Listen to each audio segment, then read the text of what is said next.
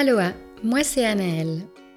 Bienvenue sur Pépite Mama, un podcast dédié au postpartum en Suisse. Au fil des épisodes, vous allez découvrir différents récits afin de comprendre comment les choses fonctionnent dans notre région et également tenter de découvrir ce qui pourrait être mis en place afin de soutenir les futurs parents. Ce sera aussi l'occasion de se plonger dans ces histoires incroyablement passionnantes et bouleversantes.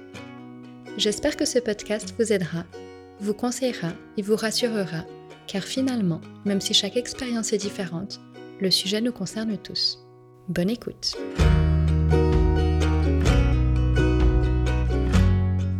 Épisode particulier puisque l'histoire de Caroline se déroule entre Paris et Lausanne.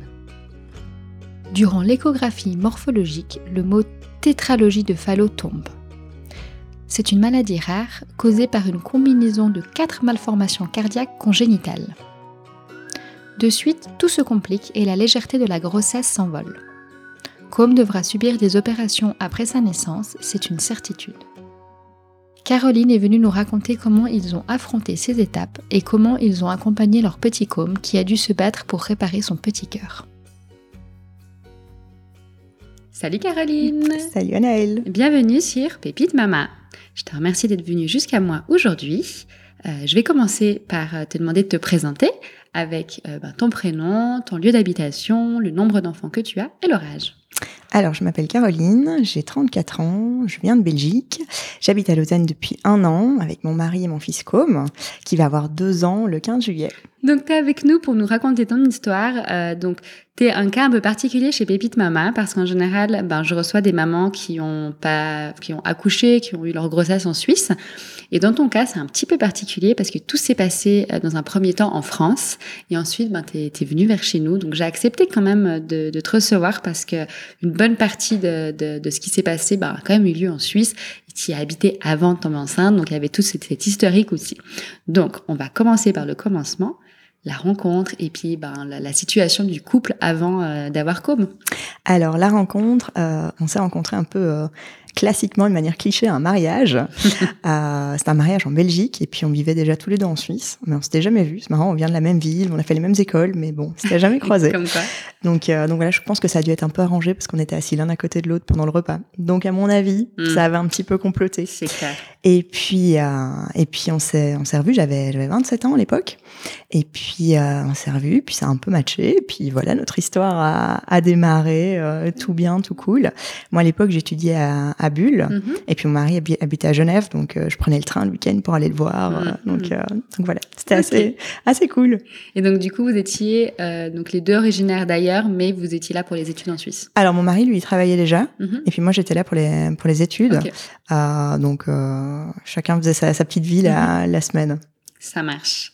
Et j'imagine qu'au bout d'un moment, vous décidez de vous mettre en ménage ou la relation évolue dans quelque chose d'un peu plus sérieux. Alors, ça a été assez rapidement sérieux entre nous. Je pense que pour mon anniversaire, genre 1 mois après qu'on ait commencé notre vraie relation, on va dire, on est parti à Barcelone.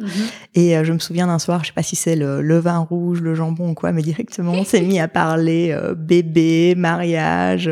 Ah ouais. Donc, je ne sais pas si c'est le fait d'avoir 27 ans, on s'est dit bon. On va pas commencer un truc si on n'y croit pas, donc on a été très cash tous les deux. Et puis on avait évidemment envie d'habiter ensemble, sauf que moi à la fin de mon année d'études, je devais partir faire un stage, et je suis partie 1 an à New York. Okay. Et lui cette année-là a refait un MBA ici à l'IMD. Donc, quelques mois après qu'on ait démarré notre relation, on a fait 1 an de longue distance. Et ouais, et puis surtout, IMD, ça demande énormément de travail. Toi, ouais. New York, le décalage horaire, pas facile. Pas facile, et pourtant, je pense qu'on s'appelait tous les jours. On se faisait... on se montrait fort l'un et l'autre qu'on était notre priorité, que notre couple était notre priorité. Puis du coup, en tant qu'étudiant, mon mari arrivait quand même de temps en temps à venir me voir quand il avait plus des longs week-ends. Et puis il avait dû faire un stage d'1 mois, donc il avait fait son stage d'1 mois à New York. Okay. Donc ça nous a permis de passer une partie de l'été ensemble. Et qu'est-ce que j'allais dire ? Et du coup, moi, j'allais avoir 30 ans en septembre, pendant que j'étais à New York. Et j'avais cette espèce de truc en tête, genre je peux pas avoir 30 ans et pas être mariée ou pas être fiancée. vieux truc de nana. Ouais. Et bon, je pense que mon Kevin, donc mon mari, il avait bien compris. Okay. Et du coup, le jour de mes 30 ans, il m'a demandé en mariage. Mmh. Donc voilà. À New York ? À Miami, on était à Miami pour mon anniversaire, donc c'était assez chouette, c'est un beau souvenir, je dois dire. Ouais, j'imagine. Et puis on a eu les reparties. Mm-hmm. Moi j'ai fini l'année, je suis rentrée juste avant Noël en Belgique, puis lui il avait fini son MBA. Et à ce moment-là, bon, notre but c'était de revenir en Suisse et de se fixer là. Malheureusement, il n'a pas réussi à trouver une bonne opportunité de boulot. Et une chose en amenant une autre, on s'est retrouvés à Paris. Okay. Ce qui n'était pas un plan à la base. Ouais, ouais. Mais, vous y aviez déjà vécu ou aucun de vous deux ? Pas du tout. Okay. C'était pas nécessairement quelque chose qui nous faisait rêver. Ok. Et donc, du coup, ben, vous arrivez à Paris. Lui, donc, c'est grâce à une opportunité professionnelle que vous y arrivez là-bas. Oui. Ben, il t'avait demandé un mariage un peu en avance. J'imagine que, du coup, ben, t'étais en mode organisation. Tout à fait. Organisation totale. D'abord, mariage civil qu'on a fait avec nos familles. Et puis, recherche du lieu. Alors, c'est vrai que sur Paris, il y a beaucoup de salles, mais qui sont des salles assez prestigieuses et autres. Donc, comme on voulait quelque chose d'un peu champêtre, on a trouvé quelque chose à 1 heure de Paris, au début de la Bourgogne, donc un truc super bucolique et tout. Donc, les premiers mois à Paris, c'est vrai que ça a été organisation du mariage, la liste des invités, les plans de table. C'est génial, c'est quand même c'était belle, très chouette, une belle chose, une belle excitation, quoi. Oui, et puis après 1 an de longue distance, c'était assez sympa de directement se plonger dans dans ce projet. Et du coup, ben, le mariage a lieu ? Le mariage a lieu, tout va super bien, super fête avec tous nos amis, vraiment top. Et on parlait déjà d'avoir un enfant, parce que pour mon mari, c'était assez évident. Enfin, lui, il vient d'une famille de 3 enfants. Ouais. Il a toujours eu des super bons contacts avec ses parents, avec ses sœurs. Donc, lui, je veux dire, ça faisait inévitablement partie du package. Enfin, c'était même pas un truc qui questionnait. Moi, de mon côté, c'était moins évident. J'ai pas grandi avec ce désir de maternité, d'enfanter. Je trouvais ça super quand ça arrivait à mes copines, mais c'était pas nécessairement un truc où je me disais ma vie sera pas réussie en tant que femme si j'ai pas un enfant, ou mon couple sera pas équilibré si j'ai pas d'enfant. Maintenant, je savais que forcément pour mon mari, c'était important. Puis comme je t'ai dit, on en avait parlé lors de notre premier week-end. Donc, j'étais pas fermée à l'idée, mais c'était plus quelque chose un peu d'utopique ou la vision parfaite du couple, les 3 enfants, le labrador. C'était pas un must-have de suite, quoi. C'était pas ton focus. Voilà, exactement. Mais bon, on venait de se marier, puis moi j'avais 30 ans, j'avais vraiment cette crainte aussi de me dire, mais ok, ça se trouve, on peut pas avoir d'enfant, ça se trouve, ça marche pas. Bon, ok, j'ai 30 ans, mais si entre guillemets, on perd un an, parce qu'on dit toujours qu'il faut attendre un certain nombre de mois avant de lancer des recherches pour comprendre pourquoi ça fonctionne pas et autres. Je me suis dit, bon, bah, on va y aller, quoi. Parce donc, tu te questionnais quand même déjà pas mal sur, le fonctionnement avant même de savoir si tu le voulais ou pas. Ah oui, je suis assez cérébrale et je décortique beaucoup de choses. Et puis, bon, bah, finalement, on y va. Et je suis tombée enceinte assez vite, vu que 3 mois après le mariage, j'étais enceinte. Ah oui. Du coup, ben, comment tu sais que t'es enceinte? Alors, du coup, j'avais mon petit calendrier qui me permettait de bien suivre mes cycles et autres. Et normalement, c'est assez bien millimétré chez moi. Et puis là, d'un coup, 1 jour de retard, 2 jours de retard, 3 jours de retard, 4 jours de retard. Ça commence à te trotter en tête, mais d'un autre côté, je me dis, allez, on sait jamais, c'est peut-être la fois où ça a pris un peu de retard, donc je laisse un petit peu couler. Et j'en parle pas à mon mari tout de suite. Je crois que j'ai besoin d'intérioriser, de vivre ce moment pour moi, avec mon corps. Je suis pas inquiète, je suis pas en mode panique ou autre, mais juste j'ai besoin de pas le partager tout de suite, quoi. Voilà, exactement. Et puis mon mari était en voyage de boulot et je vais quand même acheter un test de grossesse et je le fais, évidemment, c'est positif. Donc c'est positif et ça me fait quand même un choc. Je me dis pas waouh, je suis enceinte, génial, c'est la fête et tout. Je me dis plus trop bien, ça a marché, mais waouh, ça y est, on y est, quoi. Avec de nouveau moult questions qui arrivent en cascade. Donc voilà, et le soir où j'ai fait le test, le soir où mon mari rentrait de son voyage, et c'est vrai qu'il est arrivé, j'avais laissé le test sur la table du salon, et puis il le voit pas tout de suite, je lui ai dit « Ah, amour, putain, je suis enceinte. Et j'ai vraiment dit, putain, je suis enceinte, en mode, ok, je ne sais pas si c'est bien, pas bien. C'est clair. C'était vraiment un gros truc, quoi. C'est genre la news choc, mais positif, voilà. Négatif, c'est le tourbillon, quoi. Oui, exactement. Ouais. Il y avait, je crois, 50-50 des deux, quoi. Ouais. Donc voilà, lui, hyper content, non, lui, hyper heureux, forcément, directement, comment ça va, machin, comment tu te sens. Et autant, je me sentais très, très bien jusqu'à ce que jusqu'à ce que j'ai la confirmation. Et puis, je sais pas s'il y a un choc psychologique ou c'est aussi l'évolution des hormones au fur et à mesure. Puis là, j'ai eu 3 mois de nausée totale et absolue du jour au lendemain. Et j'ai cru que ça allait jamais s'arrêter, quoi. Ouais, c'est l'horreur. Hein, les nausées, c'était vraiment très, très dur. Et puis, bon, il fallait aller bosser, évidemment. À Paris, je prenais le métro tous les matins, donc métro bondé. Donc les nausées, c'était un peu rock'n'roll, je veux dire. Ouais. Ma boss était ultra sympa. Je lui ai assez rapidement dit parce que je me sentais pas du tout bien. Ouais. Et elle avait 2 petites filles à l'époque. Et directement, elle m'a dit, non, mais attends, tu me dis si ça va pas, tu organises ta journée comme tu l'entends. Enfin, j'ai vraiment eu une chance incroyable. Ah, génial, ça. Parce que du coup, ça a bougé une énorme partie de stress, je dirais, parce que je pense que beaucoup de femmes, une fois qu'elles sont enceintes, particulièrement, je dirais, pendant le premier trimestre où ça se voit pas, on a quand même une société qui nous inculque de pas trop le dire parce que, voilà, on sait jamais, enfin, il y a plein de raisons. Donc, on peut pas le dire, on n'est pas bien, les gens voient bien qu'on n'est pas comme d'habitude, donc il y a un peu des questions qui fusent de partout, ça va pas, tu manges pas bien et tout. Mais. Ouais, c'est une pression, quoi. Moi, j'ai un peu ressenti ça comme une pression, je dois dire. Et du coup, j'imagine que vous allez quand même faire 2-3 contrôles auprès de ton gynéco. Oui. Donc, comment on va chez ma gynéco, bon, assez classique, je dirais, au début. Donc, elle nous dit que tout va bien, qu'il y a qu'un bébé, qui était quand même quelque chose, parce que dans ma famille et dans celle de mon mari, il y a des jumeaux. Donc, on savait qu'on était possiblement des candidats. Et puis, donc, au niveau du suivi, je me demande si elle peut faire quelque chose pour les nausées et tout ça, mais pas de remède miracle. Enfin, j'ai essayé le gingembre, j'ai essayé les infusions. On cherche toujours ce remède miracle contre les nausées. Si quelqu'un le trouve, oui, qui nous appelle. Mais oui, ça c'était le côté un petit peu rock'n'roll. Mais bon, sinon pour le reste, j'allais bien. Enfin, par contre, je dormais mais comme un bébé. Ouais. J'ai fait ça, c'était magnifique. Ouais. Moi, qui d'habitude pas un bon sommeil, je fais des nuits mais sensationnelles. Ouais. J'avais pas de nausées quand je dormais. Et j'allais dormir tôt. Ouais. J'ai eu cette période de grosse fatigue. Je crois que j'allais dormir à 20h, je me réveillais le lendemain à 7h. Ouais. Donc, et puis hyper profond, quoi. Ah oui, un truc, mais c'était royal, cette partie-là. Ça, par contre, c'était cool.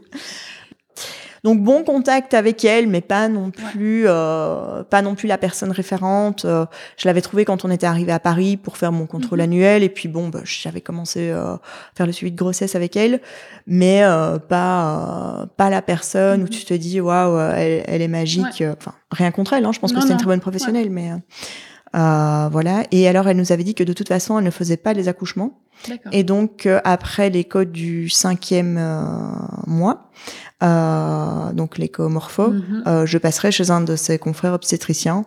Et du coup, j'imagine que déjà ce premier trimestre se termine, ce qui fait que les nausées disparaissent, j'imagine, dans ton cas. Quasi, du jour au lendemain. Voilà.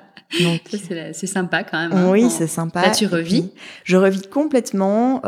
On avait prévu d'aller passer une semaine à la montagne en famille. Donc là, c'est vraiment la transition. Après les 3 mois un peu galère, on est à la montagne, il fait hyper beau, il a neigé, on fait des grandes balades tous les jours. Je suis hyper en forme. Enfin, genre tous les jours, je dis à mon mari, écoute, on va aller faire le sentier là-bas, on va randonner. Limite, il devait me suivre, quoi. J'étais passée en mode petit cabri.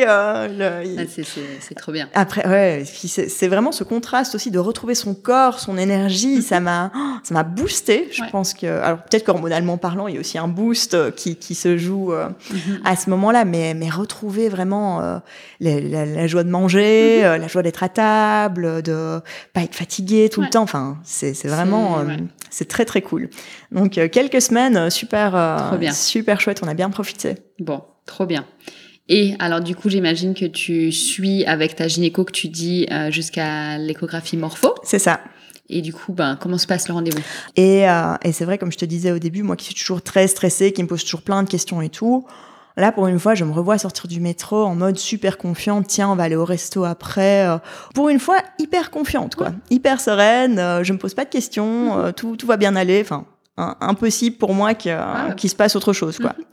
Et puis donc, on commence l'examen. Alors, on se doutait que c'était un examen qui durait plus longtemps, vu qu'on nous avait prévenu qu'elle devait contrôler un peu les organes, la dimension de certaines choses. Donc, mesure, ouais. Donc voilà, donc au début, elle parle, elle nous explique, elle nous montre sur l'écran ce qu'elle fait, ce qu'elle écoute. On entend très vite le cœur. Donc moi, dans ma tête, en fait, une fois qu'on entend le cœur qui bat, c'est bon, quoi. C'est validé, quoi. Ah, c'est ça. Bon, il peut pas y avoir d'autres choses. Enfin, je m'étais pas penchée sur le sujet et puis c'était très bien comme ça parce que je crois qu'il faut pas non plus commencer à creuser et lister tout. Et puis l'examen commence à durer. Elle passe, elle repasse, elle passe, elle repasse. Et puis elle finit l'examen après je sais pas combien de temps du coup. Et là elle nous dit directement, assez posément, elle nous dit écoutez, je n'ai pas de bonnes nouvelles. Donc là c'est un peu une douche froide, c'est un peu la claque totale. Je commence à lui poser 1000 questions en rafale parce que j'ai besoin de comprendre.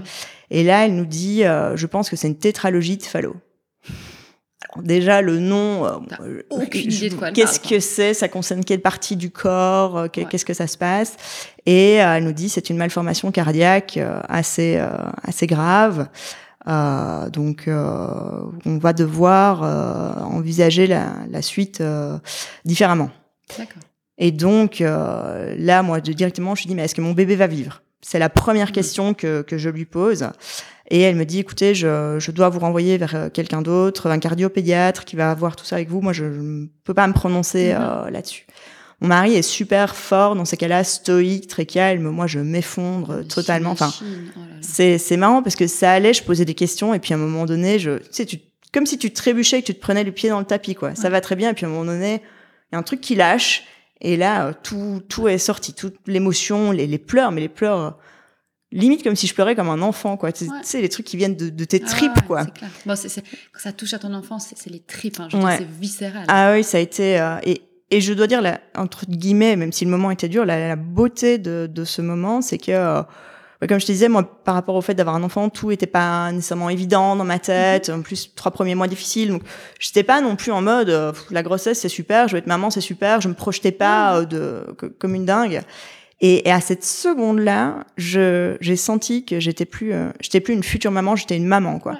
Et c'était mon bébé, c'était mon fils, et j'allais. La meuf, quoi, ah oui, mais ça m'a transformée, quoi. Ouais. C'était ok, on va tout faire, mais toi, mon petit bonhomme, ça va le faire. Ouais, toi et moi, on est dans la même équipe, et puis on va tout défoncer, quoi. Je pense que ça, c'est comme tu dis, c'est une belle révélation aussi. Ah oui, mais je peux sentir physiquement, je sentais qu'il s'est passé quelque chose, Et aussi le côté genre moi qui avait pas fort confiance en moi, je me suis dit OK, tu dois être forte pour lui, quoi. Mm-hmm. Il peut pas parler, il peut pas s'exprimer, mais maintenant c'est toi qui le portes, quoi. Mm-hmm. Et j'ai senti à ce moment-là je vais pas dire guerrière parce que c'est pas un très beau mot, mais le côté c'est ma famille, quoi. Ouais, mais c'est, chef des tribus, quoi. Ouais, exactement. Donc c'est paradoxalement un moment très dur mais beau aussi. Mm-hmm. Donc comme quoi il y a du beau dans tout. Ouais, donc voilà. Et du coup, rendez-vous, j'imagine, branle-bas de combat, faut trouver le cardiologue pédiatrique. Alors, du coup, l'échographe a été sensationnelle parce qu'elle nous a dit, écoutez, je vais pas vous laisser comme ça dans la nature, je connais quelqu'un. Elle a pris rendez-vous pour nous. On est reparti le soir avec un rendez-vous le lendemain chez un cardiopédiatre. Ouais, génial. Donc ça, c'était, on s'est senti pris en main, et puis on a eu l'impression directement qu'on pouvait faire confiance à cette personne. Donc bon, en sortant, il a fallu appeler nos familles et autres. Mon mari a appelé ses parents tout de suite. Moi, j'ai pas pu. Moi, j'avais besoin fallait que je processe ce qui se passait. J'ai prévenu personne à ce moment-là. Donc on rentre chez nous, puis le lendemain, on arrive chez ce cardiopédiatre. Et donc là, on rencontre notre cardiopédiatre, le docteur Le Bidois, un monsieur, mais je crois qu'il doit avoir une 50aine d'années, tout gentil, tout doux, très prévenant. Il dit, écoutez, je vais faire l'examen. Il regarde très calmement, il finit l'examen et il nous dit, écoutez, tout va bien se passer. Je vais vous expliquer, mais rassurez-vous, votre petit garçon, ça va aller. On va le faire ensemble. On a une bonne équipe. Enfin.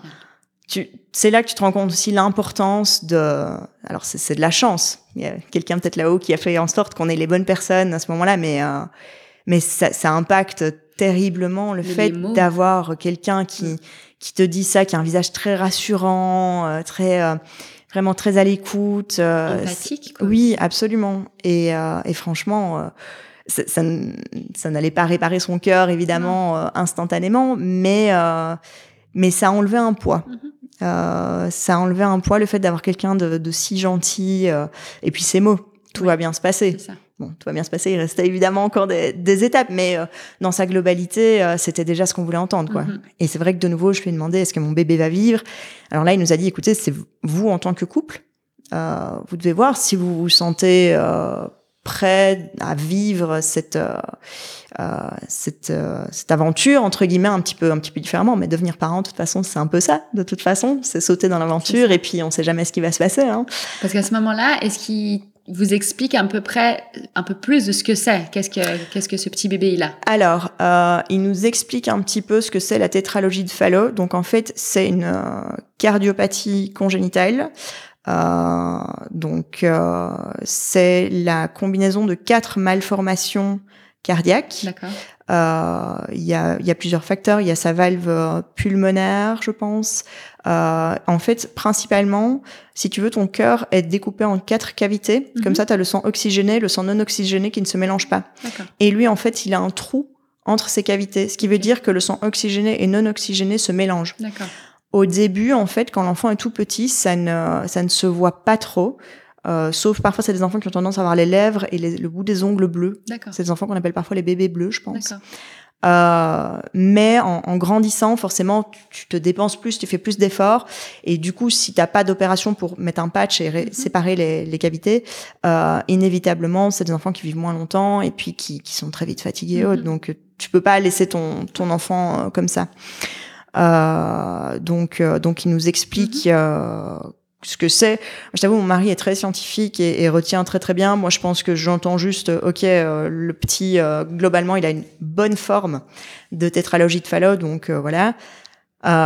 Mais il nous dit, par contre, il y a quand même quelque chose qu'il faut vérifier, c'est si la tétralogie n'est pas causée par la trisomie 22, D'accord. qu'on appelle le syndrome DiGeorge. Qui a apparemment quelque chose où... Enfin, j'ai pas fait de recherche, parce que directement, il nous a dit, vous ne faites pas de recherche, je ne veux pas que vous ayez sur Internet, sur des forums et tout ça. Mais apparemment, les enfants qui sont porteurs de cette trisomie 22, ils ont une vie qui est vraiment très, très compliquée, avec des handicaps extrêmement lourds. Donc, c'était sa plus grosse crainte, on va dire, que ce soit la raison de la tétralogie de Fallot. Donc on sort de là, il nous explique qu'à partir de là, du coup, comme Côme va devoir être opéré peut-être à la naissance, en tout cas pour sûr à 4 mois pour réparer son cœur, mm-hmm. Que c'est pas une grossesse à risque au sens que tant qu'il est dans mon ventre, tout va très bien parce qu'il est oxygéné par mon sang, enfin c'est mon sang entre guillemets qui fait tout et mon cœur qui fait plus le job, mais ce sera dès qu'il va être déconnecté de moi que ça va pouvoir devenir dangereux pour lui. Donc il nous explique que du coup je peux pas accoucher là dans la clinique privée. Il me dit vous allez devoir accoucher à l'hôpital Necker, un grand hôpital de Paris, hôpital qui s'appelle Hôpital des enfants malades, qui est pas non plus le nom, mais bon qui est un peu comme on dit toujours la Mecque en pédiatrie. Enfin ils arrivent à faire des opérations et à sauver des vies. C'est un peu le chiffre de chez nous, quoi. Absolument, oui, non, tout à fait. Et donc, il me dit, bah, vous allez devoir passer ce qu'on appelle une journée d'hospitalisation où je vais devoir faire des tests, refaire une écho cardiaque, faire une ponction pour vérifier que c'est pas la trisomie 22. Donc ça, on a rendez-vous 15 jours plus tard. Donc en attendant, on vit assez normalement, maintenant toujours avec en tête que ça pourrait être une mauvaise nouvelle, mais je dirais qu'instinctivement, alors après je pense qu'il y a malheureusement plein de mamans et plein de papas qui instinctivement malheureusement n'ont pas eu les bonnes nouvelles, mais instinctivement j'avais pas trop peur. D'accord. Donc ces 2 semaines t'ont pas paru être une horreur sur terre, quoi. Non, ça allait, puis je crois qu'on s'occupait beaucoup l'esprit, mes beaux-parents sont venus nous voir, bon, je crois que c'est l'avantage aussi ça c'était le côté chouette de Paris, c'est que tu peux, on a fait des musées, on a marché, on est allé au resto, on s'est bien occupé. Et puis donc on va passer cette première journée à Necker. Donc là évidemment c'est autre chose, puisque Necker ça fait un bloc entier, c'est énorme. Il y a évidemment, je crois, que des enfants dans les couloirs qui sont tous plus ou moins en bonne santé, qui sont là parfois pour une appendice, mais parfois pour des choses plus lourdes et plus rares. Donc c'est un contexte assez spécial. Et donc c'est vrai que cette journée d'hospitalisation, c'est un peu difficile parce que tu n'as pas le nom des médecins que tu dois rencontrer, tu ne sais pas à quelle heure est ton rendez-vous, donc t'arrives dans la salle d'attente. Nous, comme on aime bien être très à l'heure, on arrive une demi-heure à l'avance. Et puis tu passes ta journée à attendre, et tu perds un peu la notion du temps et le contrôle. Et vu le contexte, ça c'était un petit peu difficile. Donc le premier examen qu'on fait, on me refait un examen, une échocardio pour le petit. C'était le professeur et son interne, donc ça se passe très bien. Bon, il regarde, il nous répète ce qu'on nous a déjà dit, donc on n'apprend rien de plus. Et puis on me fait là une écho plus classique, comme à une future maman, parce que je suis une future maman qui est pas là comme elle a, comme elle le voudrait et autres. Ça, c'est un moment que j'ai pas très bien vécu, parce que c'est vrai qu'il y avait inévitablement, c'est un hôpital universitaire, donc j'accepte évidemment que des étudiants soient là, des internes soient là, mais c'est vrai que j'ai eu le responsable, et puis j'ai eu l'interne, et puis j'ai eu, je crois, l'externe, enfin je sais plus exactement comment on dit, et puis j'ai eu l'Erasmus, et donc quand ça fait 4 fois qu'on passe sur ton ventre, Côme, il se mettait toujours dans le mauvais sens en plus, donc du coup on appuyait sur mon ventre pour qu'il se retourne. À un moment donné, j'ai dû leur dire, écoutez, je suis désolée, mais ce n'est pas possible. Il y a trop de monde dans cette salle. Je ne suis pas bien, et je ne suis pas un cobaye pour la science, quoi. Dire, c'est clair. Je crois qu'il faut s'écouter. Ça fait fourmilière aussi. Au bout d'un moment, tu as l'impression d'être vraiment là, un cas de science, quoi. Oui, et puis d'être dépossédé de ton corps, surtout qu'il ne nous parle pas spécialement. Ils font une écho qu'on m'avait quand même faite de manière assez détaillée quelques jours auparavant. Donc j'ai envie de dire, écoutez, je veux bien jouer le jeu, mais à un moment donné, là, c'est pas possible.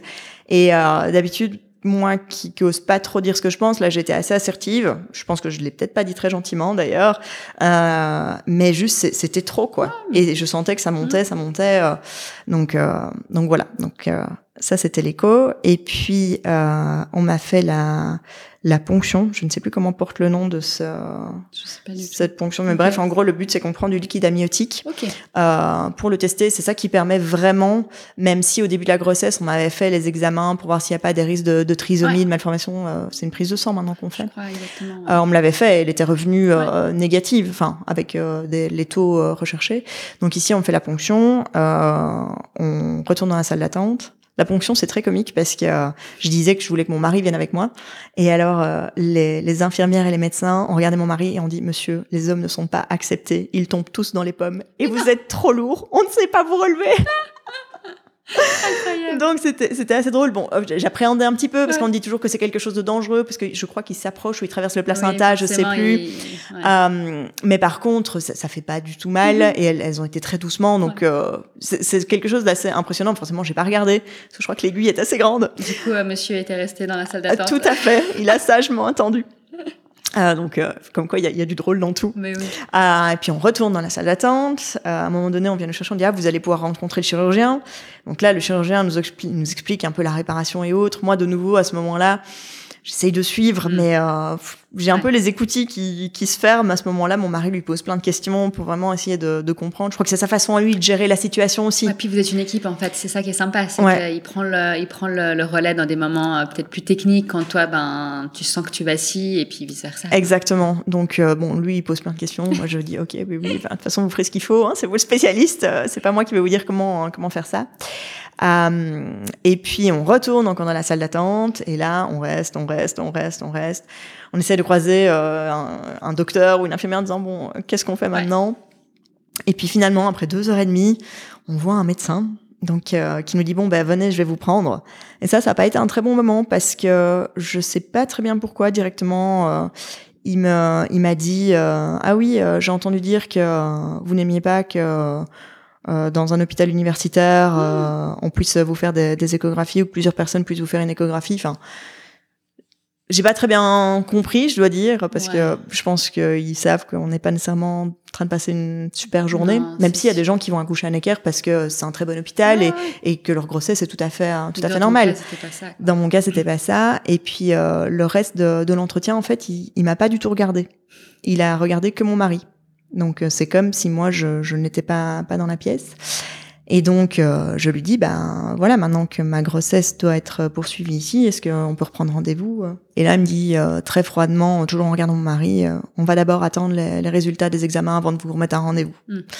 Ce que je comprends dans l'approche maintenant psychologiquement, je crois que j'avais peut-être besoin juste qu'on me mette un rendez-vous, quitte à ce qu'on me l'annule après, tu vois, mais ça, c'était un petit peu dur, donc voilà. Lui, c'était quoi, un obstétricien? Oui, absolument, okay.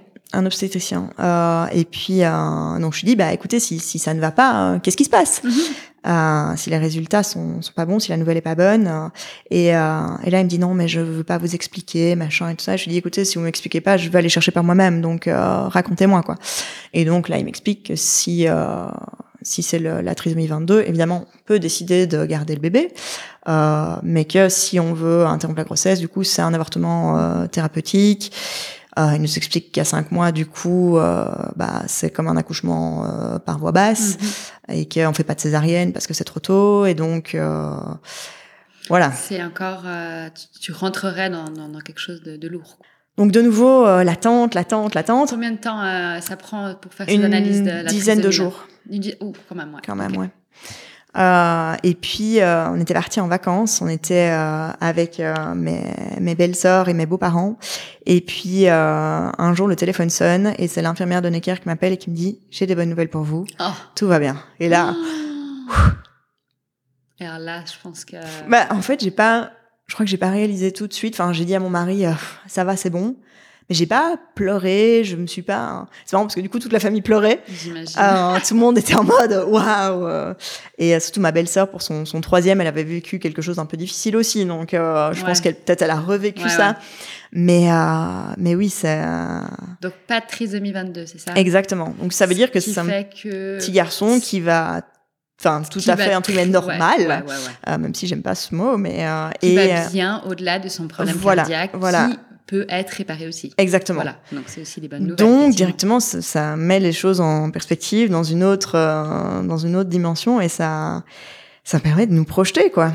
Et puis ça c'est cool et puis du coup la suite de la grossesse continue. Avec le suivi du coup à l'hôpital Necker. Moi j'étais très attachée au fait d'avoir le suivi par une seule et même personne et d'être sûre d'avoir mon accouchement avec la personne qui m'avait suivie. Et normalement forcément dans un hôpital universitaire c'est pas tellement possible. Il se fait qu'il y avait un professeur qui prenait des patientes et donc j'ai été suivie par le professeur Salomon qui a été incroyable. D'accord. Qui serait appelé au moment de l'accouchement. Exactement. En fait. Okay. Exactement. Et ça me rassurait très très fort de savoir que j'avais ce visage et puis c'était quelqu'un de nouveau très doux, très empathique donc ah mais c'est génial. Ouais, okay. Très très bon contact avec lui. Et sinon moi j'ai eu le reste de ma grossesse, c'était vraiment génial quoi. Ouais. Tout s'est hyper bien passé et puis comme Côme avait son problème cardiaque, le gynéco nous avait dit écoutez, je veux pas vous laisser aller jusqu'au terme, on provoquera l'accouchement en semaine 39. D'accord. Et moi, j'avais vraiment pas envie. J'avais vraiment envie que Côme vienne tout seul. Enfin, dans ma tête, je voulais qu'il vienne quand il était prêt. Et donc, je devais rentrer à l'hôpital le 15 juillet au matin. On va dormir. Et là, honnêtement, je crois qu'il est 23h. Il fait hyper chaud. C'est la canicule. Et j'ai commencé à avoir des chocs électriques dans les jambes. Mais des trucs, enfin, je m'attendais à avoir des contractions dans le ventre. Ouais.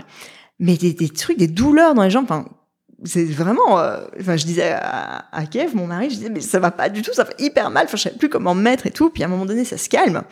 Donc il me dit, écoute, essayons de dormir et tout. Je me couche. Puis une demi-heure après, je suis en espèce de poc en moi. Je cours, je vais aux toilettes. Et là, j'entends une espèce de flouch. Je me dis, ça doit être ça, perdre les os. On avait fait notre petit baluchon et tout. Ouais. Sauf que nous, on n'a pas de voiture. Et c'est la nuit du 14 juillet. Donc, il me dit, écoute, on va essayer d'appeler un Uber. Impossible de trouver un Uber. Donc, finalement, on trouve un taxi. Donc, on part à la maternité en taxi. Là, ça va, je suis assise. J'ai pas trop de contractions. Le trajet jusqu'à Necker, c'est une dizaine de minutes de chez nous. Donc, on arrive, je crois qu'il est 1h45 ou 2h du matin. Et elles me disent, bon, écoutez, c'est votre premier, on va vous mettre dans une salle avec un monitoring. Et puis, mais normalement, ça va quand même prendre un peu de temps, quoi. J'essaye de marcher, mais j'ai vraiment des douleurs. Enfin, je me sens vraiment pas bien. Alors bon, d'un côté, je me dis, je suis en train d'accoucher, donc c'est normal.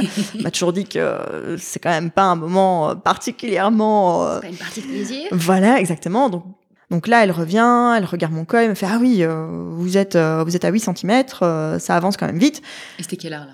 Oh, c'était 4h du matin, ah, ouais, 3h30, 4h. Ouais, donc, ouais, tu dilatais vite, quoi. Oui, donc là, elle me dit « Écoutez, on va vous mettre en salle d'accouchement. » Donc on m'amène en salle d'accouchement. Je dis « Écoutez, ça va pas, machin. » Je commence vraiment à avoir du mal à respirer. Donc là, elles vont chercher l'anesthésiste et il me fait une péridurale et aucun effet. Oh. Aucun effet. Et là, dans ma tête, je me dis « No way, je ne sors pas ce bébé sans anesthésie, ça va pas le faire !» Et puis, intérieurement, je me dis « Bah, c'est foutu, quoi !» Parce que la sage-femme, entre-temps, regarde, elle fait « Ah, vous êtes complètement dilatée, là, madame, j'appelle votre gynécologue. » Mais bon, ça veut dire qu'en 4 heures, pour une première grossesse, c'est rapide, quoi. Et du coup, là, je ne sais pas qui prend la décision, mais un anesthésiste m'a fait, je crois que c'est une rachie qu'on dit. Okay, ouais, ouais. Et là, magie, quoi, d'un côté, d'un moment, waouh. Wow. Tu souffles. Ah oui, oui, ça fait du bien. Et puis, entre-temps, mon gynéco arrive. Et donc, c'est vrai que la seule complication, je dirais, c'est que comme je ne sentais plus, quand j'ai dû pousser... Alors, évidemment, comme je suis consciente, je comprends, j'intellectualise comment il faut faire pour pousser, mais tu n'as pas la sensation. Donc, est-ce que je pousse bien, pas bien ? Ça, c'est évidemment la grande question. Donc, il me guide. Puis, à un moment donné, il me dit, écoutez, je vais prendre une petite ventouse. Alors, il est très gentil, tu vois, il m'explique, il me montre, voilà ce que je vais faire. Ça, c'était vraiment important. Je trouve qu'il le fasse. Il a bien pris le temps. Donc, il a mis la ventouse. J'ai encore poussé une fois. Je crois que j'ai dû pousser 3 ou 4 fois, mais tout ça est assez flou. Et puis après, Côme était né. Petit Côme est là, arrive. Petit Côme est là. Alors là, il y a déjà une cardiopédiatre qui est dans la salle pour l'embarquer, pour lui faire les premiers examens. Mmh. Et il y a une sage-femme adorable, dont je connais pas le nom, qui dit tout va bien, le petit il est rose, on le met sur la maman, peau à peau, tout de suite. Merci les sages-femmes. Mais juste, tu dis mais oui en fait. Enfin moi j'étais un peu dans le cake quand même, mais je me disais, enfin dans ma tête, je crois que j'étais prête à voir partir Côme tout de suite parce que. Forcément, tu veux qu'il aille bien, et voilà. Pas d'urgence. Et du coup, après, ils mettent le petit dans une couveuse, et puis Kev part avec la sage-femme et la cardiopédiatre pour aller faire plein d'examens, pour contrôler au niveau de son cœur s'il faut l'opérer tout de suite ou pas. Moi, pendant ce temps-là, mon gynéco me recoue, j'ai eu une petite déchirure, il m'a fait 1 point, donc vraiment tranquille, quoi. Puis, Côme et Kev reviennent, du coup, je sais pas combien de temps après. Ouais. Moi, je m'étais posée, ça faisait du bien. Apparemment tout va bien, les examens étaient bons, donc la sage-femme me dit bah, écoutez on va le mettre sur vous, comme ça vous allez faire la première tétée. Donc je le prends au sein, tout cool, il est très calme, et ça a toujours été un bébé très serein. Okay. Il pleure pas beaucoup, donc vraiment un beau moment. Et puis on est allé dans notre chambre au début d'après-midi, et puis là très très cool, on n'a pas eu beaucoup de visites. Puis moi du coup je pouvais vraiment prendre mes marques pour allaiter, parce que au début, mon allaitement, ça s'est pas mis en place facilement. J'avais des fissures sur les mamelons. J'avais vraiment mal. Ouais, et limite, à un moment donné, je me suis dit, tant pis, je vais pas allaiter, quoi. Ouais, ouais, ouais. Et une des infirmières qui a compris que je voulais vraiment le faire m'a dit, écoutez, on va tester quelque chose. Et alors, elle m'a mis pour les grands brûlés, en fait, il y a des bandes qui sont enduites je crois que c'est de la vaseline ou quelque chose comme ça. Et donc, ça aide vraiment à cicatriser. Donc, quand je l'allaitais pas, elle me mettait ça sur les seins. Et ça a vraiment aidé. Ça, c'est magique. Ouais. Et puis donc elle m'a vraiment aidée, et ça s'est bien mis en place. Quand je suis repartie, le petit il gérait assez bien. Okay. Donc ça c'était cool. Donc on est reparti juste avant 3 jours après, juste avant de quitter la maternité, on refait un dernier check. Pourquoi, j'imagine. Oui, exactement, au niveau cardio. Donc là, on nous explique que jusqu'à son opération, il faut qu'on soit vigilant parce qu'il peut faire ce qu'on appelle des malaises de Fallot. D'accord. Donc c'est plutôt le matin, et quand les bébés pleurent beaucoup, donc sont un peu énervés, je crois qu'ils tombent un peu dans les pommes et le corps devient un peu plus mou. Donc on nous dit qu'il faut le mettre dans une certaine position, qu'il faut appeler les urgences et tout ça. Donc bon, forcément, tu te dis waouh, j'espère que ça va pas arriver. Mais donc on nous donne un peu toutes les... Et on vous dit qu'en gros, ce sera à ces 4 mois qu'il sera opéré. C'est ça. Ok. Donc voilà, et que jusque-là, on doit voir son cardiopédiatre régulièrement pour voir comment se développe son arborescence pulmonaire, comment ça se passe au fait que, lié au niveau du trou qu'il a dans son ventricule, et voilà. Donc on repart de là assez serein, bon, quand même avec ça quelque part dans la tête, mais voilà. Et chose vraiment géniale, c'est qu'à l'époque en France, je crois que le congé paternité, c'était 10 ou 14 jours. Mais mon mari travaillait dans une boîte américaine qui offrait, entre guillemets, 6 semaines supplémentaires. Génial. À chaque parent qui adopte un enfant ou qui devient... Enfin, voilà. Pour le papa, pour le papa ou pour le coparent. Ouais. Et ce qui veut dire que ça nous a directement mis dans une dimension complètement différente, parce que moi, j'avais pas peur de me retrouver rapidement seule. Puis lui, il était très cool, complètement dédié là-dessus. C'était l'été, il faisait bon. Ouais. Et donc, ça nous a permis vraiment de prendre nos marques tous les trois. De démarrer, en fait, cette vie à trois. C'est ça, quoi. Enfin, le congé paternité, je peux que vous dire que oui, il doit être long, quoi. c'est une nécessité. C'est pas un truc cosmétique, quoi. Ouais, ouais. Et puis moi, en tant que maman, je veux dire, quand je prenais ma douche, je savais que Kev s'occupait du petit. T'es pas dans le rush non-stop. C'est ça, quoi. Directement, il m'a dit... il m'a un peu poussé à sortir. Il m'a dit, mais écoute, genre, va faire une manucure, va faire un truc toute seule, une demi-heure. Moi, je m'occupe du petit. Et donc, ça nous a vraiment fait du bien. Ouais. Mais j'imagine que l'arrivée des 4 mois quand même se fait petit à petit. Approche. Là, forcément, on essaye d'occulter ça, je pense, qu'on met vraiment ça dans un coin de notre tête. Et puis arrive le grand jour. Donc Côme doit être opéré le lundi. On ne sait pas si c'est le matin ou le soir. Et donc on doit rentrer à l'hôpital le dimanche dans la matinée. Donc là, tu rentres en cardiologie pédiatrique avec que des enfants qui sont là pour la même chose, ou enfin en tout cas pour des problèmes cardiaques comme ton fils. Et donc à la base, on nous avait dit que seul un des deux parents pouvait dormir. Mais pour nous, c'était juste inenvisageable que soit je sois là toute seule ou mon mari soit là tout seul et que l'autre soit tout seul dans l'appartement. Enfin, c'était pas possible, quoi. Et donc, il y a le lit du petit, puis il y a une espèce de divan-lit qui s'ouvre pour le parent accompagnant. Et mon mari avait pris mon tapis de yoga, donc il a passé la nuit par terre. C'est mon tapis de yoga. Donc, c'est vrai que on n'a pas trop dormi cette nuit-là. Enfin, on s'est beaucoup parlé, on se donnait la main. Puis, à 5h du mat, une infirmière est arrivée. Entre-temps, on avait appris que Côme serait opéré le matin. D'accord. Pour lui donner un espèce de bain d'isobétaline complètement le désinfecté. De nouveau, il se laisse faire, assez calme. Elle nous dit, écoutez, donnez-lui un biberon, parce qu'après, il pourra plus manger.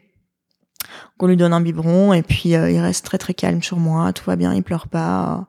Et puis, vers 8h, on vient nous chercher. On dit, voilà, c'est le moment où on va au bloc. Et là là, c'est un peu plus dur. C'est fou, parce que d'habitude... j'arrive à prendre du recul, mais c'est inquiétant. T'as ton petit qui va se faire opérer du cœur. Ouais, et puis il est dans nos bras, et l'infirmière nous dit, écoutez, gardez-le dans vos bras. D'habitude, ils les mettent dans les lits qu'elle pousse, mais dit, gardez-le dans vos bras. Donc, on arrive devant la salle d'op, et puis il y a l'infirmière de bloc qui s'appelle Jenny, de nouveau super souriante, qui fait, ah, salut Côme, tu viens avec moi. Il a tendu les bras, il est parti avec elle, avec une banane, enfin. Cool aussi de le voir partir comme ça, mais. Quand même dur, quoi. Et puis on est reparti, on s'est pas parlé, on s'est pas regardé jusqu'à ce qu'on arrive chez nous, parce que il a fallu aller vider la chambre. Parce que forcément. Combien de temps l'opération? Toute la matinée. Ah, ok. On nous avait pas donné un timing exact, parce que je pense qu'ils peuvent pas savoir ce qui va se passer non plus, tu vois. Mais tu savais que c'était quelques heures, quoi. Oui, exactement. Donc, on rentre chez nous, on prend une douche, on se balade, on se dit, on va aller au bon marché, enfin, tu vois, genre, on va aller acheter plein de trucs pour le petit et tout ça. Enfin, on essaie de s'occuper et de penser à la suite, quoi, tu vois. Bon, finalement, on lui a juste acheté un super pull sur lequel il est écrit, genre, petit héros ou un truc genre, mais... Voilà, donc on attend. On nous avait dit qu'on nous appellerait vers midi. Midi passe, midi et demi. Tu tournes un peu en rond, puis t'essayes de pas t'inquiéter, mais quand même, dans un coin de ta tête, on se le dit pas l'un et l'autre, mais on se dit merde, si ça se trouve, ça va pas et tout. Et puis finalement, on nous appelle, c'est la secrétaire du chirurgien qui dit, écoutez, Côme est sorti du bloc, ça s'est bien passé. Soulagement. Là, ouais. Donc elle nous dit, si vous voulez, vous pouvez venir rencontrer le chirurgien, il va vous expliquer ce qu'il a fait et tout. Donc on y va, il nous reçoit dans son bureau. Et donc mon mari dit, c'est génial, le plus dur est derrière nous. Et directement, il lui dit, on se calme. Là, il est en réanimation, les prochaines heures sont critiques et sont déterminantes. Donc monsieur, on ne s'emballe pas. C'est bien quand même. Je trouve. Moi, j'ai mis dans le contexte. J'ai besoin aussi d'avoir on est tous différents évidemment, mais j'ai besoin d'avoir quelqu'un qui me dise les choses. Ouais. Et c'est vrai que il nous a un peu remis les pieds sur terre, mais je crois que on s'en doutait d'une certaine façon. Donc là, ça veut dire que Côme est en soins intensifs, donc on peut aller le voir, mais les soins intensifs forcément t'y rentres pas comme tu veux. Donc finalement, on nous fait rentrer dans l'espace de réanimation. Donc c'est un peu comme on voit dans les films. Donc c'est-à-dire que c'est pas des chambres fermées. T'as un espèce de bureau central et puis t'as les chambres qui sont tout autour. Comme ça, quand ça sonne, quand ça bip, ils peuvent tous réagir rapidement. Donc là, les deux infirmiers qui s'occupent de Côme, je sais plus comment ils s'appellent, mais super gentils. On peut leur poser 1000 questions et tout. On arrive dans la chambre, c'est vrai que c'est un peu impressionnant parce que forcément, il a des tuyaux partout. Il est intubé, mais par le nez, pas par la bouche. Ce qui veut dire que au niveau du visage, ça change très fort la façon dont tu le vois.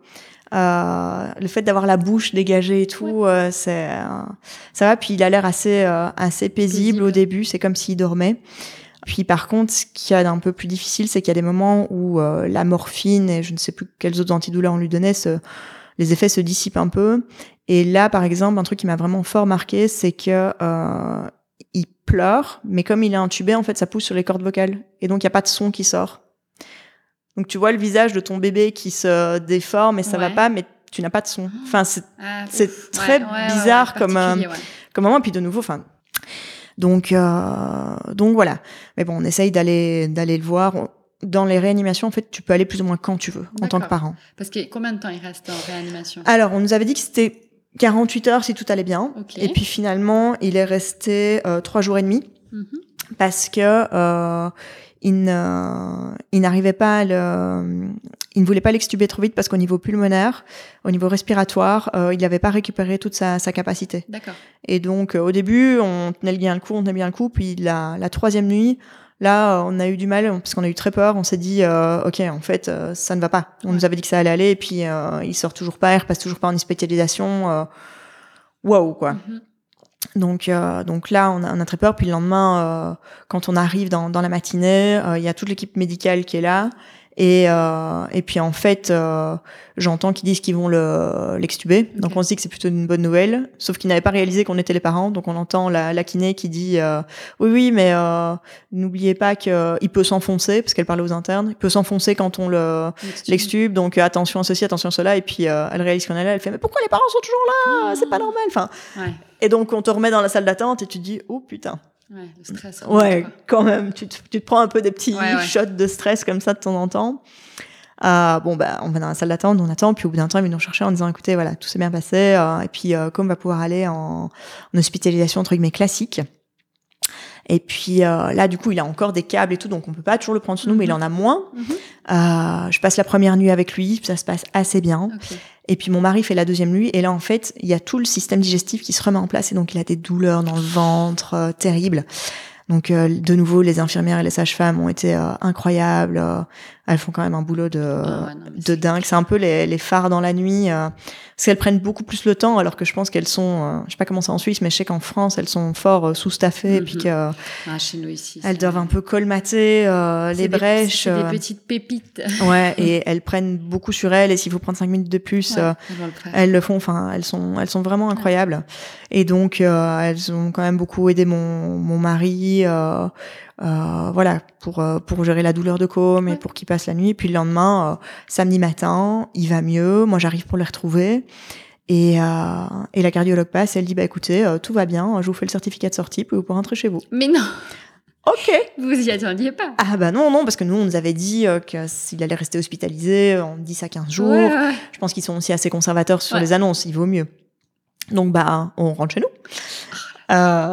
Et là, on vous dit quoi pour qu'on comprenne? Vous pouvez rentrer, mais ça veut dire qu'il est guéri à vie? Alors, on considère qu'il sera jamais guéri, en ce sens que il a toujours, je pense, son artère pulmonaire qui est un peu trop petite, donc il faut surveiller son développement. Et puis, un des points critiques pour l'opération, c'était de pouvoir conserver sa valve cardiaque. D'accord. Parce que si on la retire dès l'opération, ça veut dire que d'office à l'adolescence, il sera opéré pour lui remettre une valve. D'accord. Tu peux vivre sans une de tes valves un certain nombre d'années, mais plus tu grandis, plus tu fais du sport et tout ça, plus ton cœur pompe et donc tu en as besoin. Ils lui ont laissé. Alors, son cardiopédiatre ici à Lausanne, le docteur Mivla, qui est absolument génial, nous a dit la première fois qu'on l'a rencontré, il dit écoutez, quand même une chance sur 2 qu'à l'adolescence, il faille l'opérer et remplacer sa valve. D'accord. Donc voilà, ça nous laisse un peu de temps. Et puis le monde de la médecine évolue tellement vite que peut-être que pour le moment c'est une opération à cœur ouvert, que ce sera plus le cas à ce moment-là. Ou... Mais là, pendant quelques années, vous êtes tranquille, quoi. Normalement, ouais. Donc okay. Contrôle cardio juste après l'opération, c'était une fois par semaine. Ouais. Et puis c'est devenu toutes les 2 semaines, et puis une fois par mois, ouais. Et puis 6 mois, et puis maintenant c'est une fois par an. Et ça se fait en Suisse du coup maintenant. Voilà, exactement. Et donc toujours chez un cardiopédiatre qui lui fait une batterie de tests. L'avantage c'est que c'est des tests indolores. Mm-hmm. Vu que c'est des échographies, on te met plein d'électrodes sur toi et on mesure, bon, quand même pas beaucoup. Je pense que, je sais pas s'il revit les choses, s'il ressent les choses, malheureusement, je crois qu'il pourra jamais nous le dire parce que sa mémoire, c'est quelque part en lui. Mais sa mémoire, évidemment, comme la nôtre, on peut pas dire ce qui s'est passé à 4 mois de notre vie. Donc, c'est vrai que quand on va chez un médecin, qu'il faut le déshabiller ou qu'il se met à pleurer, on a toujours, en tant que parent, ce truc de, tiens, mais est-ce qu'il revit quelque chose, est-ce qu'il y a un traumatisme quelque part? Bon, peut-être qu'il nous le dira un jour. Je sais pas s'il arrivera à extérioriser ça. Heureusement, en tout cas, que ces examens sont $1, comme tu le dis. Oui, ça aide beaucoup. Et à quel moment, du coup, vous rentrez? Je pense que vous reprenez de nouveau vos marques. Côme va de mieux en mieux. À quel moment vous décidez de venir en Suisse? Alors, en fait, nous, on avait toujours... ça a toujours été notre plan, entre guillemets, je dirais, parce que c'est vrai que la Suisse... Moi, j'y viens depuis que je suis toute petite. Enfin, mes grands-parents allaient en Valais, et puis en été, en hiver, c'est ici que j'ai appris à nager, c'est ici que j'ai appris à skier. Okay. Enfin, c'est très émotionnel comme lien. Et puis, mon mari, c'était la même chose, lui, aussi en Valais, mais pas la même station. Donc, je crois que les Belges adorent la Suisse. Et on aime les Belges. Voilà. Et puis, c'est le fait de manquer de montagne en Belgique. Je crois qu'on avait envie de venir un peu. Et donc, on attendait d'avoir la bonne opportunité pour revenir, mais ça a toujours été notre rêve parce que c'est ici qu'on se sent bien. Tu sais pas expliquer pourquoi quelque part c'est chez toi, mais ici c'est chez nous, c'est là qu'on a choisi de s'ancrer. Et puis, pendant 3 ans en France, c'est vrai qu'on s'est dit que tant qu'à faire, on a eu de la chance parce que Necker est un très bon hôpital, donc vu ce que Côme a vécu, forcément c'était une chance. Je pense que ici au CHU, c'est équivalent, hein, Donc voilà, on n'est pas du tout inquiet, c'est rassurant pour la suite. Mais du coup, on attendait la bonne opportunité ici sur la Suisse. Et puis mon mari, l'année passée pendant le confinement, passait un entretien. Et puis c'est une boîte qui fabrique des valves cardiaques d'ailleurs, mais donc non. Ça s'invente pas. Et puis il passe tous les rounds d'entretien. Ça, je crois qu'il en a eu 4 ou 5. Donc c'était un peu le stress. Et puis un jour, il a eu le mail de confirmation en disant voilà, c'est bon, c'est vous notre candidat. Donc là. La joie totale. Et puis ça clôturait un peu le chapitre d'une certaine façon. Donc c'était un peu le super happy end qu'on pouvait espérer. Donc oui, on a déménagé ici en 1er août de l'année passée. Okay. Enfin juste avant, parce que 1er août c'était un jour férié évidemment. À bientôt 1 an. Voilà. Et vous y plaisez, ça y est, vous avez vos marques. On adore, c'est chez nous, quoi. Ouais, c'est chez vous. Franchement, la ville est incroyable, le cadre de vie est incroyable, les gens sont vraiment très relax, très ouverts, mais comme c'est une ville universitaire, ça bouge vachement, il y a un esprit très entrepreneurial dans la ville. Enfin, à chaque fois qu'on a des amis qui viennent nous voir, c'est marrant parce que autant Genève est très connue à l'étranger, autant Lausanne, pas trop. Pas du tout, ouais. Et puis quand on a des amis qui viennent, oh, c'est le paradis. On dit ouais, mais faut pas le dire. C'est notre secret. C'est le secret. C'est notre secret. Et comment tu te sens aujourd'hui par rapport à ce que vous avez vécu, par rapport à peut-être ta maternité, à Côme? Écoute, c'est marrant parce que juste l'année passée pendant le premier confinement, je pense que j'avais pas mal de copines qui commençaient à être enceintes du 2e. Et puis, on s'est dit, ah ouais, ça pourrait être cool d'avoir 2 enfants assez rapprochés, et puis ça pourrait être chouette. Donc, on s'est dit, bon, tu sais quoi, on va tester, quoi. Mais sans vraiment faire gaffe. Et puis, il y a eu le déménagement. On n'a pas retrouvé une place en crèche tout de suite. Moi, je me dis que j'aimerais quand même bien, à un moment donné, de recommencer à bosser. Donc, c'est vrai que si je suis enceinte... Si j'ai un enfant, enfin voilà, cet éternel dilemme, être une maman, être une femme épanouie, enfin bref. Ouais. Donc voilà, on a un peu mis de côté le projet maternité. En fait, ça a pris un peu de temps. Je crois qu'on a pensé à un 2e, genre jusqu'à, je dirais, octobre de cette année, donc quand même assez récent. Et puis moi, j'ai un peu processé le truc et un jour, je dis à mon mari, écoute, en fait, je suis pas prête. Je crois que j'ai toujours pas nécessairement digéré ce qui s'est passé avec Côme. Je crois que c'est seulement maintenant que je commence à prendre suffisamment de recul par rapport à ça, et je suis dit, écoute, là pour le moment on a un enfant et c'est bien comme ça, parce que le fait d'avoir nos familles en Belgique, de pas avoir de relais, ça c'est quand même quelque chose à prendre aussi dans l'équation. Ouais. Et j'ai beaucoup de copines qui ont des enfants qui ont 2 ans d'écart, et puis c'est génial, mais ouais. C'est rock'n'roll aussi, quoi. Ouais. Donc c'est vrai que si c'est rock'n'roll et puis que t'as pas un papy, une mamie tout près, quand même.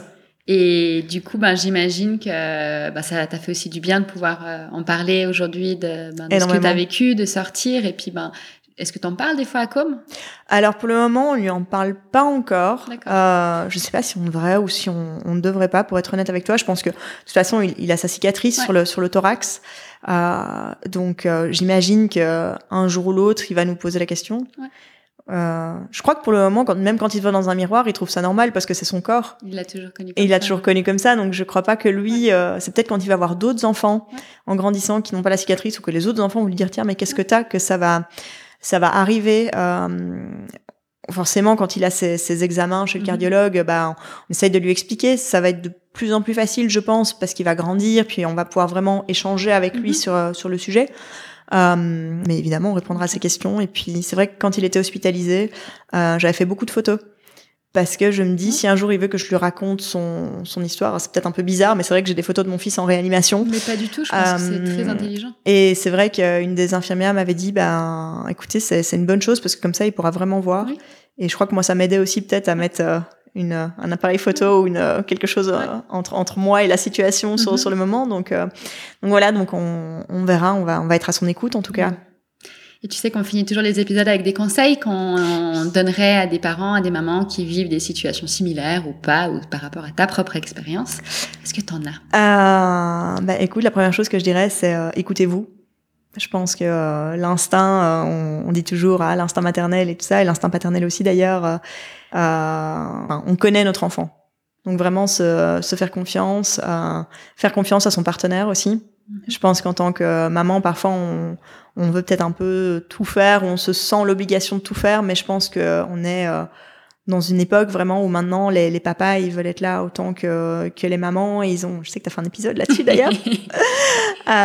Et donc oui, ouais, pour le bien du couple, et puis de l'enfant, et le bien-être de la maman aussi, faut laisser de la place au conjoint, quoi. Parce que ça fait du bien et on en a tous besoin, et puis c'est beaucoup d'amour tout ça, ouais, quand même.